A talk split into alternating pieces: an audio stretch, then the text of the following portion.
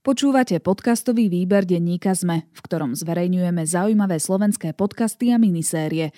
V nasledujúcich minútach budete počuť dejepisný podcast Tak bolo, ktorý vás príbehovou formou prevedie cez kľúčové udalosti histórie. Ak chcete, aby sa aj váš podcast stal súčasťou výberu denníka SME, ozvite sa nám na výber podcast zavináč petitpress.sk. Of the Czechoslovakian problem is, in my view, only the prelude in which all Europe may find peace. Francouzi z Brity nám doručili ultimátum. Žádají nás přijmout návrh na odstoupení všech oblastí s německou většinou. That is absolutely unacceptable. Dobrý deň, vítajte opäť pri počúvaní dejepisného podcastu Tak bolo, kde cez príbehy obyčajných ľudí ukazujeme jednotlivé úseky z histórie a možno aj niektoré témy, ktoré ste sa učili na hodinách dejepisu. So mnou je tu už dejepisár a historik Juraj Jeleň, vítaj. Dobrý deň. A dnes sme si vybrali tému podľa aktuálneho diania, čo väčšinou nerobíme a pôvodne sme mali pripravenú dokonca inú tému, niečo viacej z našich domácich dejín, ale vzhľadom na situáciu, ktorá sa deje na východ od Slovenska, sme sa rozhodli zaradiť tému toho, ako svet vyústil do druhej svetovej vojny a čo všetko tomu predchádzalo a ako možno jeden diktátor zmenil dianie v Európe ako takej.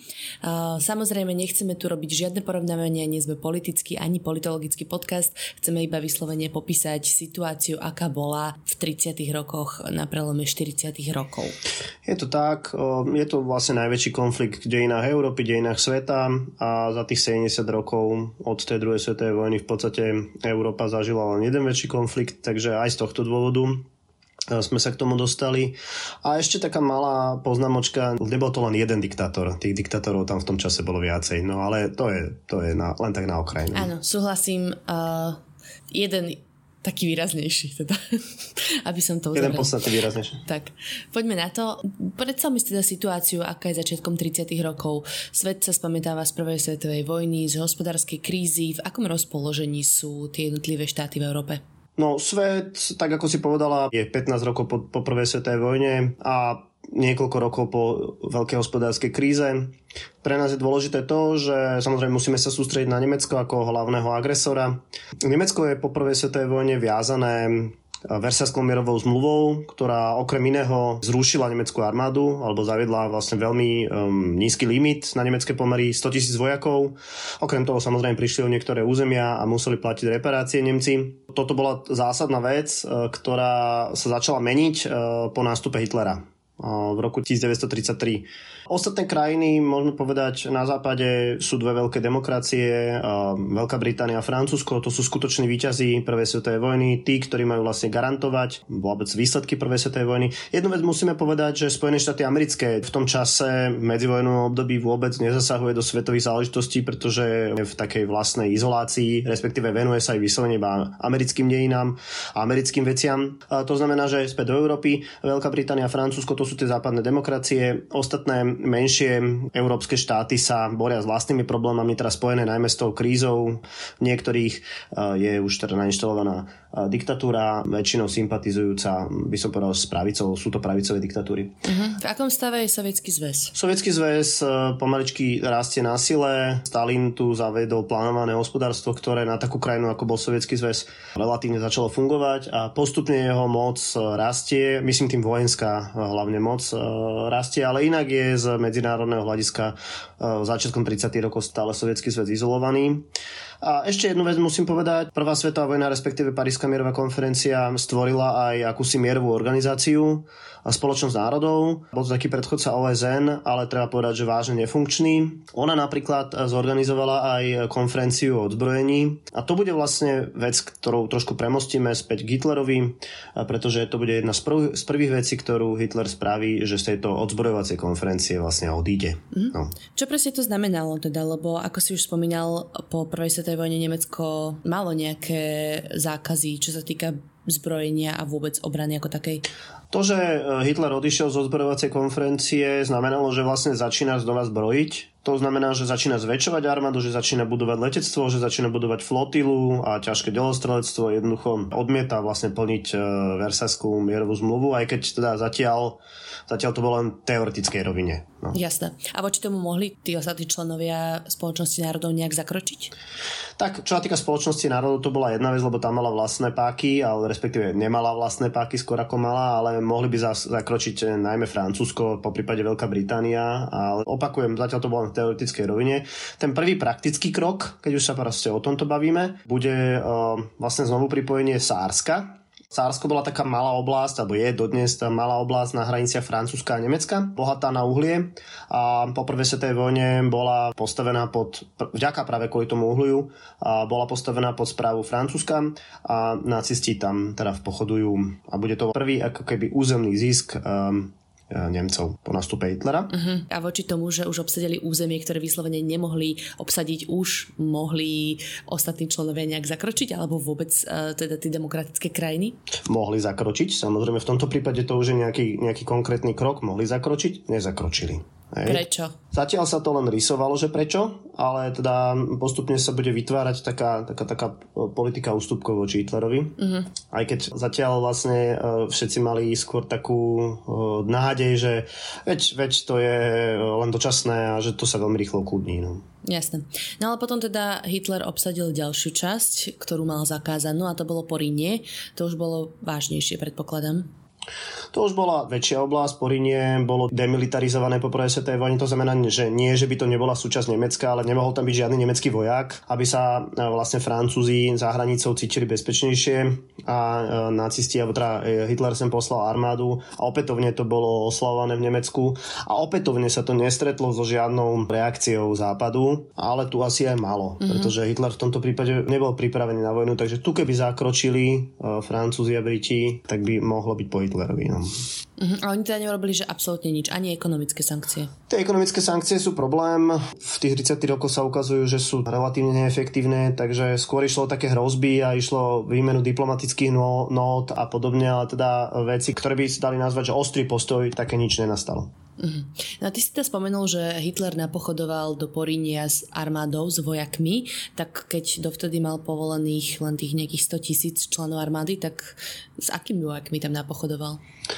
No, to je veľmi dobrá vec. Čo si povedala, v roku 1935 eh, Nemecko obnovilo všeobecnú brannú povinnosť, to znamená v podstate zaviedlo brannú službu pre mladých mužov, to znamená tá armáda sa prudko začala rozširovať a takisto sa buduje nové letectvo, mm, tanky, delostrelectvo a podobne. Samozrejme, to je dlhotrvajúci proces, ktorý v roku 1936, keď prichádza do Rínia, v žiadnom prípade nie je ukončený, hej, ale teda s touto armádou, ktorú postupne začína budovať. Uh-huh.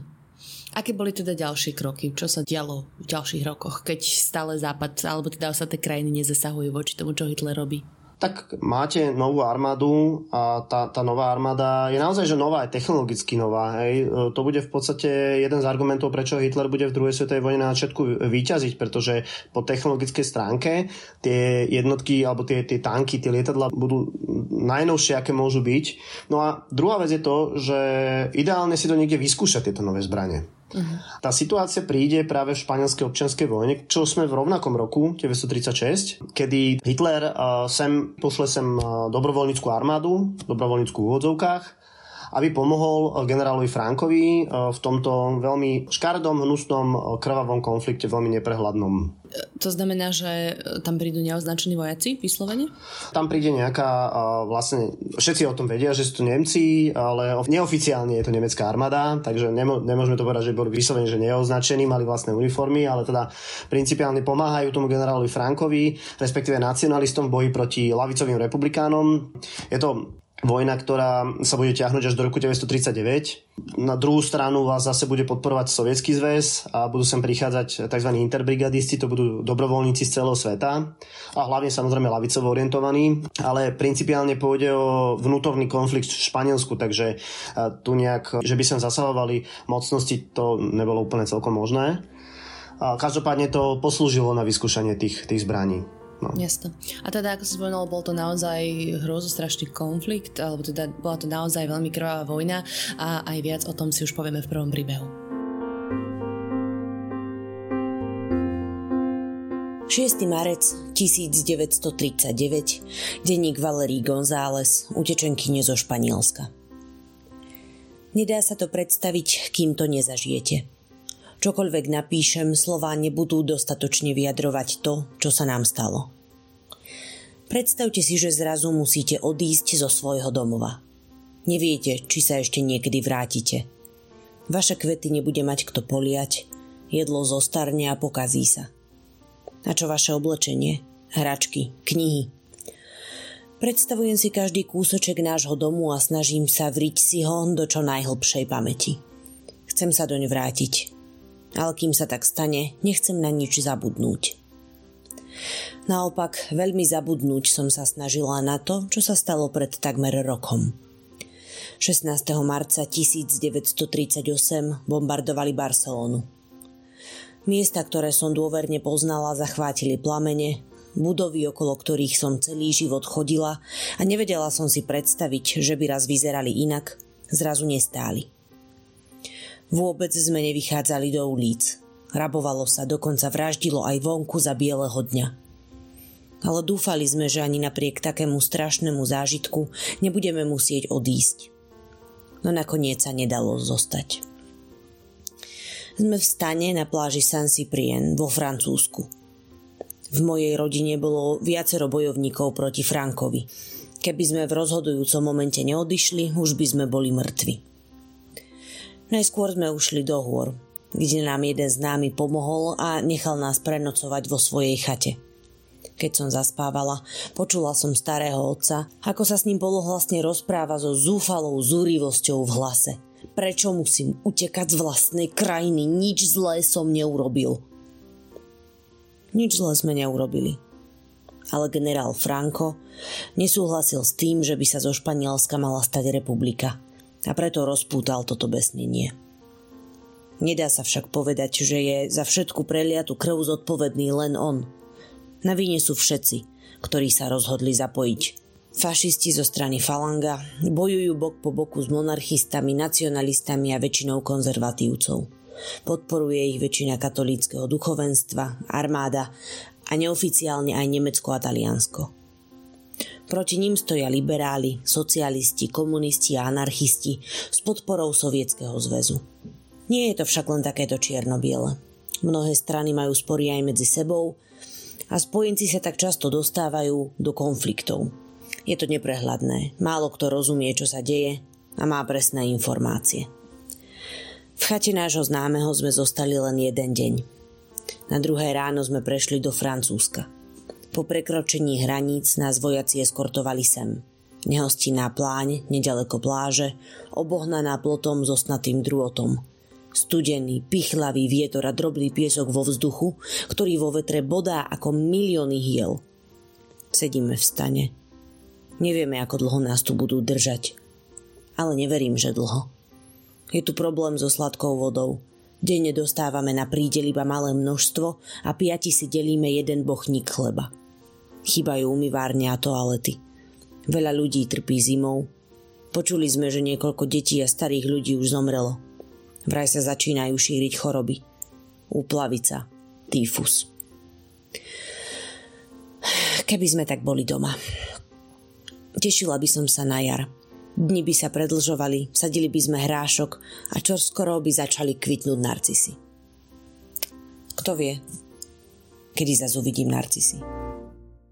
Kam ďalej Hitler expandoval teda po tom, čo už zabral t- tie západné časti Nemecka, angažoval sa v španielskej občianskej vojne a čo bol jeho ďalší cieľ? Tak e, tá expanzia bude smerovať vyslovene na východ jeho ďalší cieľ bude Rakúsko. Volá sa to, že Anschluss Rakúska a pôjde o vlastne pripojenie Rakúska k Nemecku v marci 1938. Mm-hmm. Problém číslo 1 bolo, že spojenie Rakúska a Nemecka bolo zakázané Versálskou mierovou zmluvou.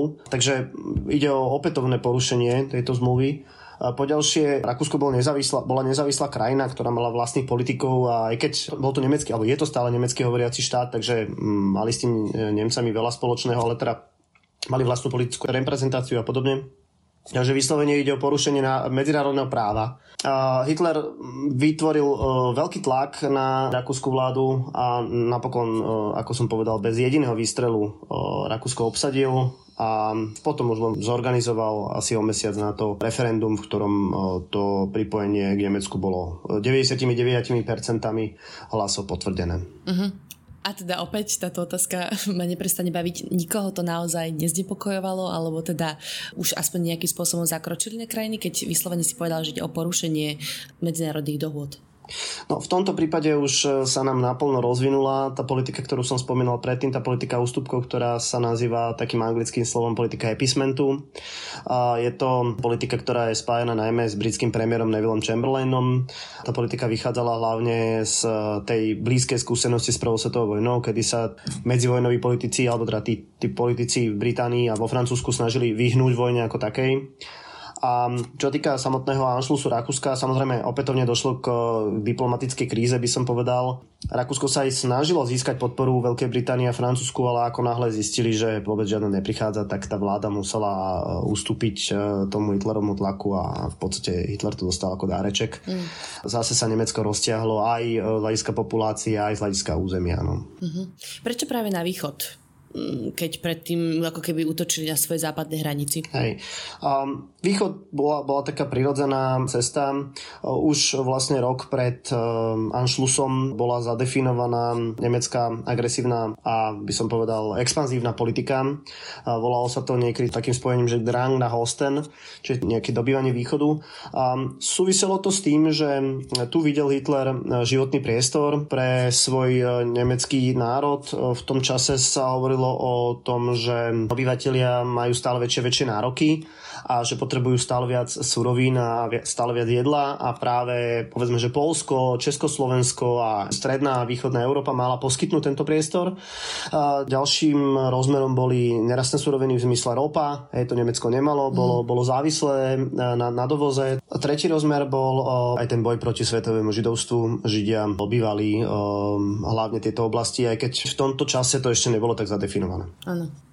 A predpokladám, že mm, keď už aj v španielskej občianskej vojne tam šlo o boj pravice voči ľavici, tak možno, že tam bola aj tá pointa vytlačenia komunizmu a vytlačenia tej ľavicovej ideológie no, ďalej. Veľmi dobré. Už od roku 1936 existoval tzv. pakt proti kominterne. To bolo spojenectvom e, s Japonskom najskôr, neskôr aj s Talianskom a vyslovene namierené proti Sovietskému zväzu, respektíve proti komunizmu hlavný, dá sa povedať, že jediný komunistický štát v tom čase ležal na východ, takže zase ďalší dôvod, prečo expandovať na východ. Jasné.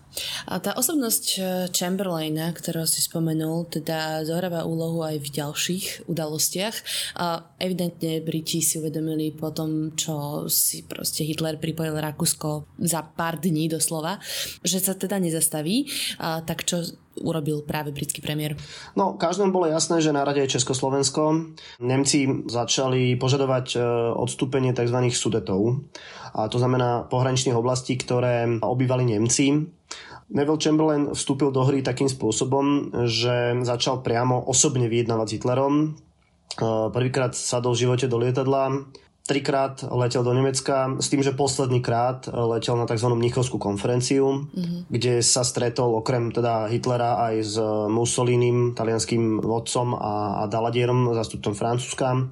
A tieto štyri mocnosti rozhodli o tzv. Mnichovskej dohode. To znamená, že Československo má odstúpiť oblasti, kde žije viac ako 50% Nemcov. Mm-hmm. Ak tak neurobí, západné mocnosti mu nepomôžu toto bol taký zásadný krok, kedy Chamberlain vstúpil do dejín tom Mníchovskou dohodou. Bol presvedčený o tom, že, že zabezpečil vlastne mier, ale ako neskôr dejiny ukážu, veľmi sa mýlil. No.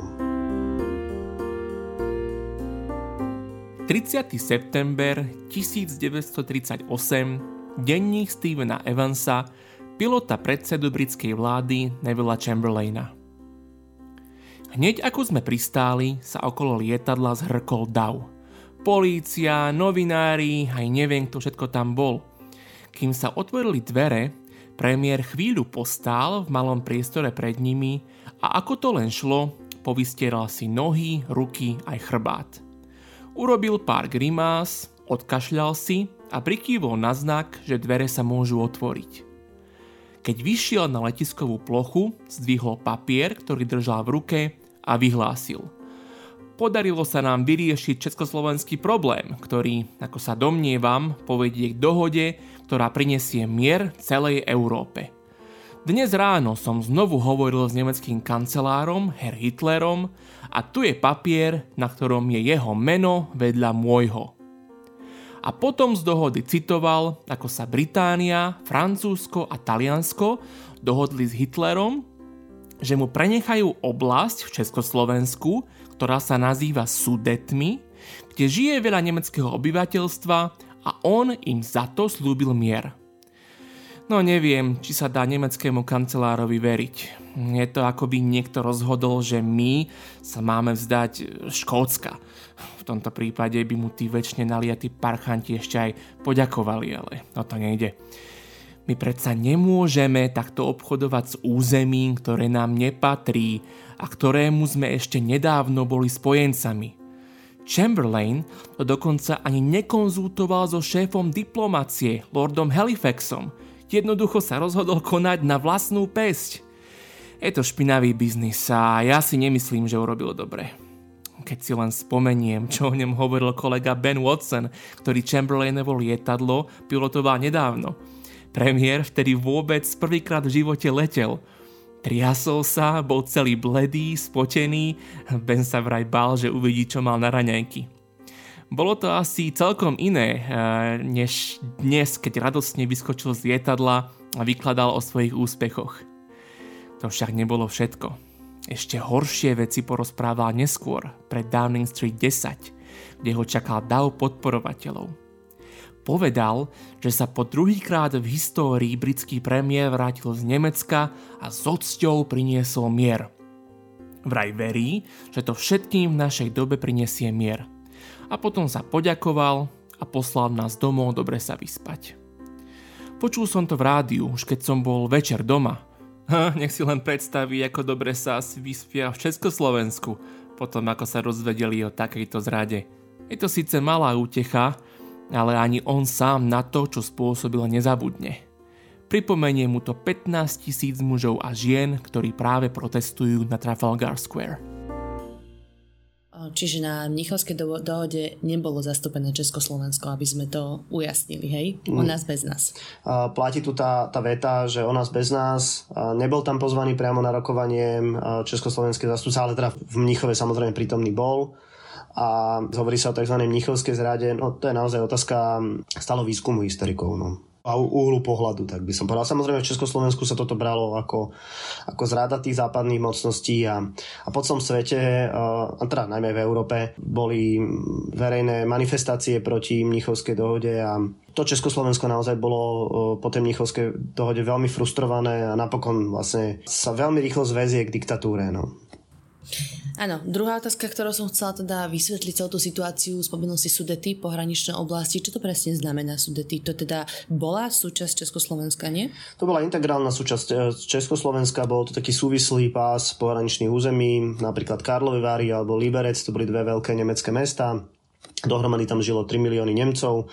Hitler uh, vlastne v roku 1938 naozaj veľmi intenzívne hovoril o tom, že títo Nemci sa musia vrátiť do Nemecka, že sú to obyvateľe tzv. ríše a jednoducho vytváral, vytváral naozaj, hrozil vojnou. Mm-hmm. Ako keby sme nemali na výber. Áno. Čiže Hitler obsadzuje Sudety, alebo ako presne prebiehala potom tá expanzia ďalej? Hitler obsadí, v dohodnutom čase tam bola presne stanovená lehota, že keď majú československé orgány vypratať tie sudety, tak ich aj vypracujú a odíde odtiaľ československá armáda a Nemci vlastne veľmi rýchlo tieto oblasti obsadia. Tým pádom samozrejme sa zase ekonomicky posilnia a zase bez jediného výstrelu e, rozšíria svoje územie. Tá expanzia samozrejme bude pokračovať aj keď teda už v roku 1939 e, definitívnym rozbitím Československa. A dátum vlastne vzniku slovenského štátu, tak e, ten je, ten je známy. Teraz budeme mať o chvíľku výročie, 14. marca. Teraz budeme mať o, o chvíľku výročie a o dva dní na to bude oficiálne vyhlásený e, protektorát Čechia Morava. To je tá vec, ktorá nás zaujíma viacej, pretože 15. marca vstúpi nemecká armáda do Prahy respektíve do, do celých Čiech a české krajiny, ako to môžeme nazvať, budú pripojené e, k Nemecku a bude tu zavedený vyslovene nacistický systém. No. Ešte by sme mali spomenúť, že teda slovenský štát sa odtrhol, kolaboroval s nacistickým Nemeckom a že na Mnichovskej dohode sa vlastne dohodli aj na odtrhnutí južných území Slovenska. Tak, tak e, povedalo sa tam, že majú byť vlastne vysporiadané aj nemecké, aj maďarské nároky. To je dôležité a práve tie maďarské nároky v neprospech Slovenska mm. boli vyriešené tzv. E, viedenskou arbitrážou. Všetkým bolo jasné, že ďalšie na rade bude teda Polsko, keďže Československo už bolo rozobraté a, a teda bolo to jasné aj liberálnym mocnostiam Francúzsku a Británii, a, ktoré sa spamätali a podpísali dohodu o ochrane hraníc Polska. Bolo to vôbec pre Hitlera niečo významné, pretože on v tom čase už naozaj naberal na sile. Pripojením Československa a, napríklad získal niekoľko zbrojoviek, takže dalo sa vôbec niečo robiť? Tak No isté, isté, že sa dalo a toto to, to, to mohol byť veľký problém pre Hitlera, naozaj vytvorenie nejakého takého celistvého frontu proti e, nacistickej expanzii. A v tejto súvislosti, čo hovoríš, bolo dôležité dostať na svoju stranu Sovietský zväz. Ten mm. Sovietský zväz už v tomto čase je naozaj e, dôležitá vojenská mocnosť No a tá Veľká Británia a Francúzsko sa v skutočnosti aj pokúsili uh, vytvoriť akúsi alianciu so Sovietským zväzom. Také prvé, prvé oťukávania prídu na jar, ale skutočne také jednania prídu až uh, v lete 1939 treba povedať, že, že stroskotajú tieto jednania, najmä teda na neadekvátnych nárokoch Sovietskeho zväzu, respektíve Stalina. Čo boli aké? A keď mám byť konkrétnejší, tak napríklad on by rád pohltil e, pobaltské republiky. To je stará e, cárska politika obnovovania toho, toho impéria, vytvárania prstenca satelitných štátov alebo nárazníkových oblastí. A jedna z vecí, ktorá by bola e, neakceptovateľná, to bol vlastne prechod e, sovietskej armády cez Polsko či Rumunsko. Z toho boli veľké obavy. Plus teda ďalšie, ďalšie komplikácie. Evidentne teda asi, asi robené schválne zo strany Sovietov. Celé to vyústí do toho, že žiadna aliancia medzi Francúzmi, Britmi a Sovietmi nenastane. Naopak, teda Napokon bude podpísaný pakt medzi Nemeckom a Sovietským zväzom, nazvaný aj pakt Molotov-Ribbentrop. Uh-huh. A to teda už Nemcom Hitlerovi komunisti nevadili, hej? Je, je, je to veľmi uh, zvláštne, je to taký naozaj veľmi paradoxný tento vzťah. Uh, treba povedať zase, že Stalina zaujímala hlavne naozaj tá územná expanzia a to uh, Hitler rád prislúbil. Um, súčasťou toho paktu je tajný dodatok, ktorý rozdeluje sféry vplyvu medzi Nemecko a Sovietský zväz. Inak tu bol aj zaujímavý ťah zo strany Sovietov, keď vymenili ministra zahraničia Litvinová práve za Molotová, keďže Litvinov bol Žid. Mm-hmm. Tak aby nevadil Nemcom pri jednaní, tak napríklad aj, aj takúto vec spravili. Mm-hmm. 24. august 1939, denník Klausa Hoffmana, člena delegácie Nemeckej ríše do Moskvy. Som presvedčený o tom, že ja som jediný, kto môže prechladnúť v auguste. Uznávam, sme v Moskve a počasie tu je iné ako v Berlíne. Ale aj tak tomu nerozumiem. Prečo moje telo reaguje na takéto zmeny precitlivelo? Je pravda, že som v poslednom čase málo spal, už pred odletom som sa necítil úplne dobre, ale aj tak je to čudné. Keď sa vrátime, zajdem za Herom Schmidtom a nechám sa vyšetriť. Teraz si konečne môžem trochu oddychnúť. Pakt je už niekoľko hodín úspešne podpísaný a Herr Ribbentrop sa viditeľne upokojil. Šéf je riadny nervák. Raz od zúrivosti kopol do stoličky takou silou, až odletela a trafila Hermana Bergmana do brucha. tak mu treba idiotovi, keď nosí také správy. Kým sme podpísali pak so sovietmi, Moskva niekoľko mesiacov rokovala aj s Londýnom a Parížom. Strášne sa to ťahalo, nikto nikomu neveril. Briti boli nerozhodní, Francúzi špekulovali, ako by im to mohlo nejako pomôcť debilom naivným. No a Bergman prišiel za Ribbentropom v deň, keď mal dôležité stretnutie s Herr Hitlerom a oznámil mu, že sa asi dohodli a že asi teda vytvoria nejaký druh spojenectva. Eh, neviem, kde to ten babrák nabral, lebo zakrátko sa ukázalo, že sa nič podpisovať nebude, ale v každom prípade Ribbentropa tak nasral, že tento ňo kopol stoličku. No, mohol ju na ňom aj dolámať. Ah, ale už je dobre. Za dva mesiace sme sa so sovietmi dohodli my. Hneď na začiatku sme Stalinovi podhodili to, čo mu Briti a Francúzi nechceli slúbiť celé mesiace.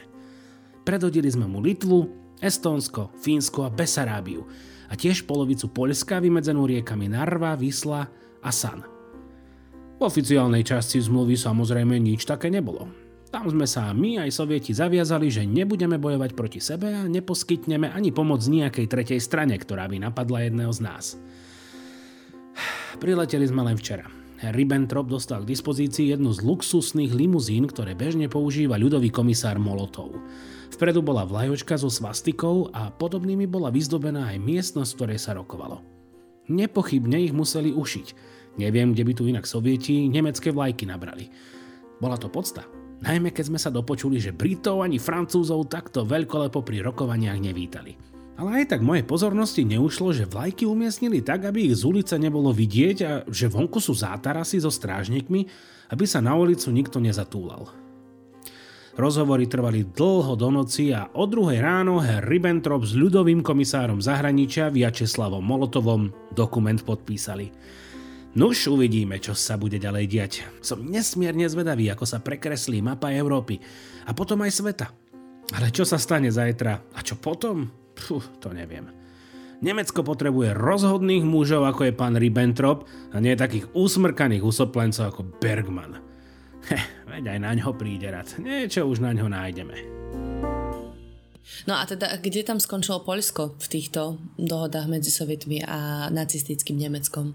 No v rámci teda na papieri bolo napísané, že si ho rozdelia, čo sa napokon aj stane. Samozrejme, už to už bude počas druhej svetovej vojny, eh, kedy po takom incidente, ktorý sa volá Glivický incident, bude to nafingované obsadenie rozhlasového vysielača Nemcami a 1. septembra 1939 vlastne Nemecko prepadne Polsko a tým pádom začne druhá svetová vojna. Jasné, a to je teda samozrejme otázka na ďalších niekoľko epizód nášho podcastu Druhá svetová vojna ako taká. A moja posledná otázka je teda, ako je možné, že to Hitlerovi vychádzalo? Veď to boli roky, kedy on postupoval ďalej a ďalej. No, samozrejme, v prvom rade je tá politika epismentu, čo bola teda veľká chyba. Druhá vec bola tá, že on naozaj ponúkal uh, alternatívu, aj keď z dnešného hľadiska veľmi ťažké takto povedať, ale teda ponúkal alternatívu tej pravicovej diktatúry. Treba povedať, že naozaj v tej uh, medzivojnovej Európe tie diktatúry výťazili nad demokraciami. Hej? Mm-hmm. Čiže tie, tie demokracie strácali. Pekným príkladom je naozaj to Československo, ktoré teda stratilo sudety a napokon sa celé rozpadlo Zatiaľ čo okolité štáty, či už to bolo proste Maďarsko, ktoré bolo diktatúrou, alebo samozrejme aj tí Nemci, alebo teda to nacistické Nemecko. Taliansko. Tak, Taliansko, tak tí získavali, hej. Takže um, bola tu aj taká ponuka toho silného štátu, toho silného vodcu. Ekonomické výsledky um, boli s tým spojené. No. Mm-hmm. Ale ako teda história ukazuje, tak sloboda nakoniec zvíťazí e, nad akýmikoľvek e, diktatúrami. No, Čiže tu by som to asi tak aj ukončila. Mm, ešte zdajme na záver popkultúrne odkazy, že kde sa naši posluchači, posluchačky môžu viac dozvedieť o tom, ako vyzeral svet a Európa práve v týchto 30 rokoch pred druhou svetovou vojnou. Česká kinematografia sa venuje tento problematike pomerne často, e, či už Mníchovu alebo protektorátu. To je naozaj e, veľmi často omielaná téma. Napríklad vo filme Masaryk, alebo teda Tmál modrý svet, alebo všetky tie vojnové filmy nejakým spôsobom e, spomínajú tieto udalosti. Mm-hmm. A teraz ma napadá taký film z produkcie Netflixu. Volá sa to, že The Edge of the War a je to taký pohľad z druhej strany na Mnichov, čiže či ten Chamberlain um, v skutočnosti spravil chybu, alebo jednoducho snaha, snaha o iný pohľad. Mm-hmm. Ja ešte doplním uh, z tej českej produkcie napríklad seriál Prvá republika by mohol dať taký obraz, alebo České století. To sú všetko tvorby Českej televízie, myslím. Áno, to sú všetko seriály Českej televízie. A z takej pekné literatúry ma napadá s Bom zbraniam od Hemingwaya, to je zase mm-hmm. zo španielskej občianskej vojny. A na Margo tej španielskej občianskej vojny teda ma napadá aj slavný obraz Pavla Picasso Guernica a to je teda tá dedina, ktorú bombardovali vojska aj za účasti Nemcov, kde sa prvýkrát, dá sa povedať, že sa tam prvýkrát použili zbranie hromadného ničenia? Tie zbráne hromadného ničenia by som uh, nepovedal, lebo to, to je termín, ktorý podľa mňa uh, súvisí až s koncom druhej svetovej vojny, respektíve aj s jadrovými zbraniami. Boli tu použité zápalné bomby a Gernika bola tak akože obec alebo mestečko, hej, nenazval by som to určite dedina. Teda naozaj to spôsobilo obrovský šok v tedajšom svete, lebo tam zomrelo množstvo civilistov a naozaj to toho Picasa natoľko šokovalo a viedlo k tomu vytvoreniu obrovského obrazu a možno mm-hmm. podľa mňa jeho najznamejšieho obrazu. Ano. No, tak dúfame, že sme vás nejakým spôsobom inšpirovali. Samozrejme, tej literatúry je oveľa viac, čo sa dá čítať, takže určite si na niečo spomeniete aj vy. Môžete nám napísať napríklad na sociálnych sieťach. Potešíme sa každému takémuto odporúčaniu. A, a ja by som teda túto uzavrela dnešnú tému a ako som už spomínala, keby sme pokračovali ďalej, tak je to na ďalších niekoľko častí. Ďakujem ti pekne, Juraj, že si si to pripravil a že si o tom porozprávali. Je veľmi dôležité pripomínať si jednotlivé časti histórie, aby sa neopakovali. Toto bol historický podcast Tak bolo. Moje meno je Kristina Paholi Kamarová. Mojím hostom bol spomínaný historik a dejepisár Juraj Jeleň. E, za príbehy zodpoveda Dominika Pišťanská, ktorá jeden z nich aj načítala. S ďalšími dvomi nám pomohol Martin Kajgl a Vlado Bizík. Vlado Bizík robil aj tú veľmi peknú zvučku, ktorú môžete počuť aj práve teraz a ilustrácie ku každej časti zvlášť robí Lukáš Onderčanin. Ďakujeme pekne ešte raz za počúvanie a počujeme sa čoskoro.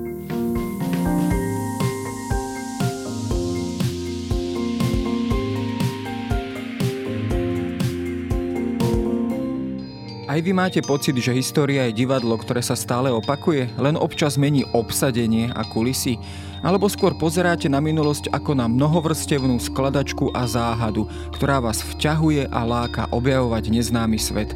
Alebo sú dejiny len výmyslom tých, ktorí o nich hovoria? To je len zo pár otázok, o ktorých budete premýšľať pri počúvaní pravidelného podcastu Dejiny denníka SME. Odpoveď vždy nedostanete, ale už hľadanie a objavovanie je zážitok. Moje meno je Jaro Valent a každú nedelu sa spolu s hosťom vydávame na túto poznávaciu cestu.